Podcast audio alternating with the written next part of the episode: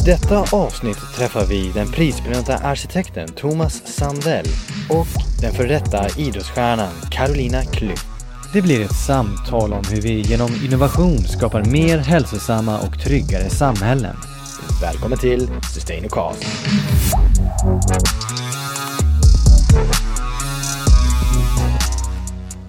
Då börjar vi här och då finns det en fråga här som är här, idrott, arkitektur, innovation. Är det tre ord som kan förenas? Och då kan jag börja med, jag kan börja med att svara på att absolut. Det är, alltså, må, många av världens förnämsta byggnader är ju just eh, tillägnade idrott. Eh, det är enkelt att komma ihåg liksom Colosseum i Rom, alltså gamla amfiteatrarna. Det var ju, det var ju liksom idrottsanläggningar. Och eh, alla de här, alla de här häftiga OS-anläggningarna är ju ofta helt fantastiska. Jag gissar att du Carolina har varit på många av dem. Jag, den München-olympiaden, var det, var det 72 va? Eller sånt där. Det är fantastiskt. Det är, en ja, precis. det är som ett stort tält som är över alltihopa. Och där kan man snacka om, om, om innovation för att där, där liksom spände man verkligen musklerna för vad, vad man kan göra med en sån här stor tältkonstruktion. Det är häftiga arenor verkligen. Det, det är det ju eh, definitivt. Sen är det ju lite synd med de här stora arenorna ibland för att de, de är häftiga och storslagna i stunden men kanske inte sen alltid används på bästa sätt efter att ett olympiskt spel har lämnat. Eller, så jag tror att det finns väldigt mycket i de här orden som man kan föra samman och kanske att idrott är ju en del men jag tänker fysisk aktivitet överhuvudtaget i olika typer av miljöer eh, där man eh, bygger och kan ha innovativa lösningar på att just utifrån vårt perspektiv på Generation Pep just att kunna locka barn och unga till den här spontana aktiviteten i trygga och innovativa och liksom bra lösningar där man kan nyttja, verkligen nyttja de här arenorna eller skolgårdar eller vad det än är men att man kan nyttja dem mycket och hela tiden liksom, så att det inte är sådana här lokaler som står de står tomma som ibland är lite sorgligt när man ser de här stora fantastiska arenorna som sen, som sen inte används på det sätt som man skulle önska. Jag håller helt med. Att ofta så, så gör man ju en jättesatsning inför ett OS till exempel. Så, precis som du säger så efteråt så står de liksom bara och förfaller. Men jag tänkte på att det finns ett, eh, det finns ett hus man precis har gjort i, som är ganska nyss genomfört i Uppsala som, eh, där man gjorde en löparbana på taket. Och bara den, bara den grejen gjorde att det, här, att det här projektet sålde så mycket bättre än alla projekt vid sidan av det här. Det var ju, och det var ju en ganska enkel grej. Mm. Man, eh, man utnyttjar taket och så la man en sån här eh, löparbana på taket. Och så ibland var man tvungen att ha såna här mm. små kullar över för att det går lite rördragningar. Men det blir ju att det blir ännu häftigare var det en löparbana som inte var platt utan det var också en liten så här backe upp. Och, så det där blev ju jättebra. Och det är ju, där kan man verkligen snacka om innovation och idrott. Man liksom kombinerar de där. Det kommer ju nästan krävas nu framåt också att man är innovativ med, med tanke på att man ja, men, på, på gott och ont förtätar städer. Eh, och det gör ju också att ibland grönområden byggs bort eller skolgårdar krymper, spontana lekplatser försvinner eh, och då kommer det ju och Ja, om man tar hänsyn till det så står man ju inför rätt stora utmaningar när barn växer upp utan möjlighet till fysisk aktivitet på ett bra och tryggt och spontant sätt. Så att, eh, man kommer ju behöva tänka om lite grann tror jag och hitta de här innovativa lösningarna nu i kanske framförallt städer som man har förtätat och därmed byggt bort en del av den här grundläggande förutsättningarna för en god hälsa. Mm, nu går vi över till frågekort två då, Thomas, som handlar om när vi utvecklar byggnader och samhällen, vilka miljöer kan aktivera ett hälsosamt liv? Och utifrån vårt perspektiv på Generation Pep så tycker vi att det går att göra i stort sett överallt. Allt ifrån eh, när du kommer in i ditt lägenhetskomplex eller i, i så här entréer till det som händer utanför på innergårdar eller gårdar till Eh, att du ska kunna ta dig på ett tryggt sätt till och från skolan till exempel. Nu har vi rätt bra cykelvägar i Sverige men det finns mer man kan göra där. I Sverige, när vi, när vi planerar samhällen i Sverige så har vi i, i Sverige har vi varit jätteduktiga på att eh, liksom separera alla möjliga kommunikationssätt till exempel. Man, de gående ska gå på trottoarer, cyklisterna ska cykla på cykelbanor, bilarna ska åka på vägar. Eh, om, går man tillbaka till 70-talet så skulle vi också trafikseparera. Man skulle, man skulle, bilarna skulle åka på ett ställe och så skulle man gå på ett annat där det skulle korsas varandra, inte utan gärna i luften. Och det här gör ju att ju mer krav det kommer, ju mer behov finns det av separering. Men om man tänker bort det här, så tänker du på när du är, när du är en italiensk stad, en gammal medeltidsstad. Där, där blandas ju alla eh, trafiksorter. Du, du går, du cyklar, du kör vespa, en bil kommer och, du, och det kommer en varutransport. Och det där fun funkar ju alldeles utmärkt. Det gör ju att, nu att man börjar prata också i, när man planerar samhällen idag, någonting som man kallar för shared spaces, alltså delade ytor. Som innebär att man, ja, man, kan, man kan gå och man cyklar och, då, och det gör ju också att man alla tar hänsyn till varandra. För att gör man, separerar man allting, då tar man inte hänsyn till varandra utan då tar man bara hänsyn till, då blir man arg på någon bil som tränger sig i kön eller något sånt där. Men delar man på ytan så går trafikrytmen, det här har man gjort ganska stora studier på, trafikrytmen går ner och eh, olycksfrekvensen går också ner.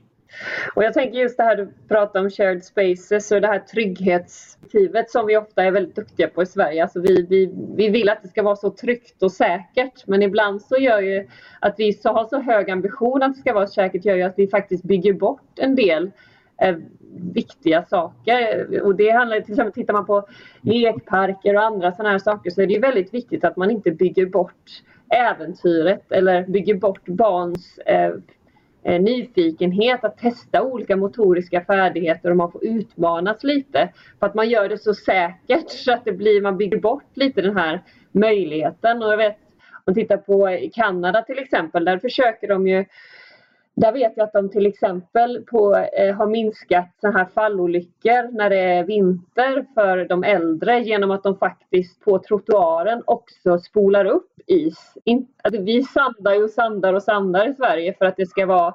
Men där har man en del av trottoaren som är is för att man också som eh, äldre ska kunna gå på isen och lära sig att gå på isen.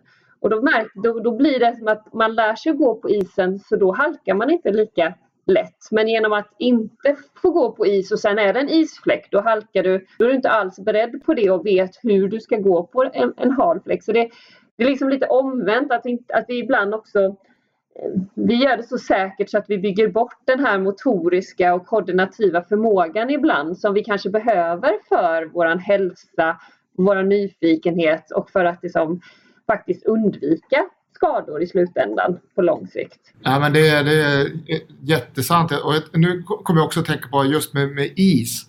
Det finns en park i Stockholm som heter Vasaparken. Mm. Som förut var en park som ingen vågade gå i, gå i på kvällarna. Om man nu pratar om säkerhet. Det var, liksom, det var rätt besvärligt. Och folk blev misshandlade och sådär. Sen så satsade Stockholms stad på att man, skulle, man, man på vintern så spolar man isbanor. En isbana där. Och på, på sommaren så är det sådana här konstgräs fotbollsplaner. Och det har ju gjort att det här, nu har det blivit kanske den tryggaste platsen i hela Stockholm. Det är folk nästan dygnet runt och åker skridskor där eller spelar fotboll. Mm. Och har blivit en, liksom en, en park dit man går med ungarna på, på helgerna och sådär. Och det, och det har ju bara att göra med att man, man underlättar fysisk aktivitet. Det var det var det enda man gjorde egentligen. Jag tänker även skolor och skolgårdar framåt. Det ska ju byggas väldigt mycket skolor i Sverige framöver och även där tänka till på hur man på ett innovativt sätt kan använda skollokaler och skolgården eh, mer liksom under hela dagen och ha aktiviteter på men också göra det tillgängligt för andra efter skoltid att, ja, att promenera eller använda de områdena, göra det som små lokala aktivitetsplatser som, som även kan vara öppet för andra. Det finns ju jättemånga sådana spännande tankar som, som jag tror kan eh, poppa upp i framtiden. Ja, ja men exakt. Alltså det, du, du är inne på det helt eh, rätt grejer där. För, att, för att, att, också att skolan blir en plats som lever under en större del av dygnet. Så att man kan dubbelutnyttja till exempel så att den lokala idrottsföreningen använder gympasalen på kvällarna. Och det här hemkunskapsköket, det, där blir det matlagningskurser på kvällarna. Så att det liksom, Så att det hela tiden är en, le en levande del av samhället och som, precis som du säger att det, att det blir viktigt igen. Som skolan ju en, faktiskt en gång i tiden var och biblioteket, skolbiblioteket, kanske är det kommunala biblioteket. Samtidigt. Alltså vi, vi är väldigt duktiga på att, att eh, lite ingenjörsmässigt försöka dela upp alla problem i, liksom i olika, olika boxar och så löser vi varje. Det är dagvatten, det är eh, solljus, eh, dagsljusinstrålning, det är brand, det är tillgänglighet. Det är liksom alla, alltså, vi ska liksom bocka av varenda grej. Och när vi har gjort det, allting klart, då är vi liksom, tycker vi att vi har, att vi har skapat ett bra samhälle. Men det är inte, det är inte det är bara att titta på vilka, vilka miljöer trivs vi bäst i. Ofta är vi kommer ofta tillbaka till den här lilla pittoreska italienska eller spanska byn. Det tycker vi, där tycker jag att vi känner livskvalitet. Jag kan lova att om man skulle göra en spansk eller italiensk by då skulle den inte på långa vägar bli godkänd. Eh, eh, det skulle, man skulle, jag tror man skulle kunna ticka ungefär tre utav 50 boxar som rätt. Men eh, eh det är de facto så, det är inte svaret. Utan jag, jag tror man ska tänka mycket mer holistiskt, alltså, alltså, mer visionär. Alltså vad vill vi, upp, vad vill vi uppnå med det här med det här bostadsområdet som vi gör? Ja, men jag kan bara hålla med utifrån eh, barn och ungas hälsa och det perspektivet så kan man väl säga att vi, vi har ju misslyckats i Sverige under lång, lång tid med att skapa en jämlik hälsa. Vi har en väldigt ojämlik hälsa i Sverige med hälsoklyftor eh, som mm. tyvärr tenderar att växa allt mer eh, vad det verkar.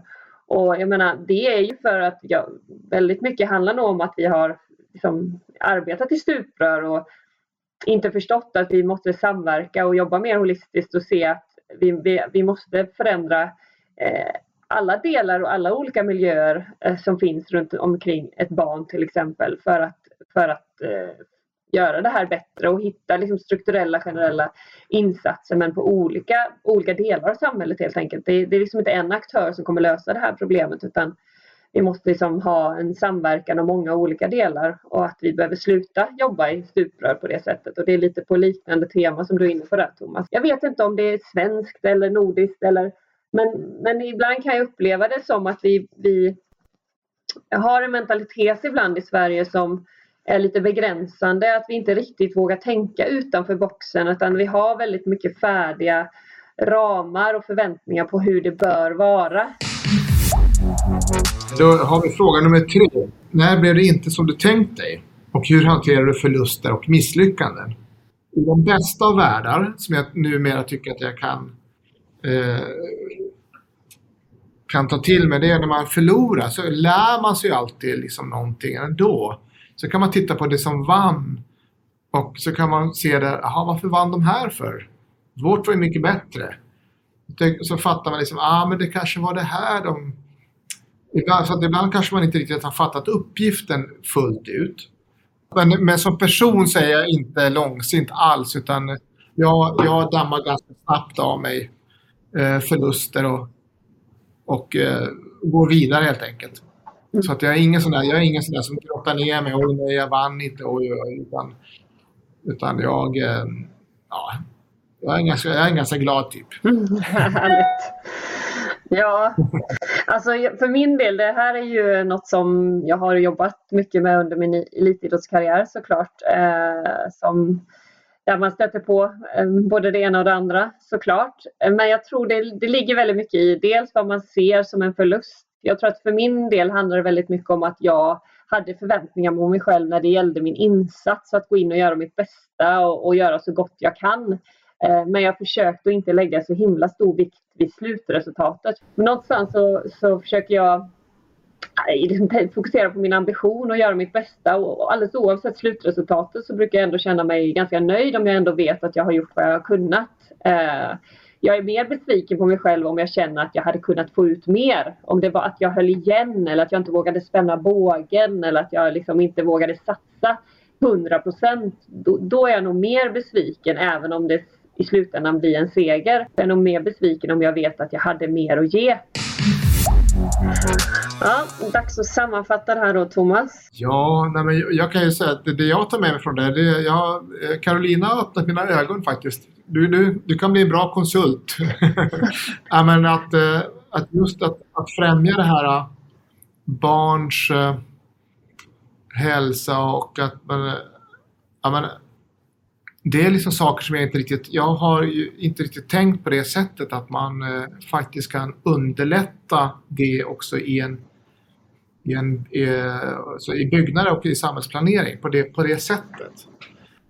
Alltså jag är ju superglad om jag har eh, inspirerat dig till att tänka eh, utifrån barn och ungas hälsa när man bygger eh, olika typer av byggnader och samhällsplanering. För, för vi vet att det betyder så oerhört mycket. Det är faktiskt inte främst eh, individens utan det är mycket förutsättningar och möjligheter som spelar roll. Och där tror jag absolut att de här miljöerna runt omkring kan bidra till att locka till fysisk aktivitet och eh, inspirera till det helt enkelt både för barn och för vuxna för vi vet att vuxna är viktiga förebilder. Men jag tar med mig eh, väldigt mycket från det du har berättat också Thomas om ehm, dels den här berättelsen om Vasaparken och vad vad faktiskt miljöer kan betyda på, på olika sätt. Eh, och inte bara de här kanske byggnaderna men även andra miljöer, hur det faktiskt spelar roll. Hej då Karolina, kul att se dig! Tusen tack Thomas, spännande samtal. Vi ses ja. säkert i framtiden. Du har lyssnat på Sustainacast, en podcast från Skanska. I nästa avsnitt träffar vi Sofie Lindblom, föreläsare och tidigare Global Manager for Innovation på Spotify. Och Lars Ydreskog, direktör för strategiska projekt på LKAB och tidigare vice VD på Combitech.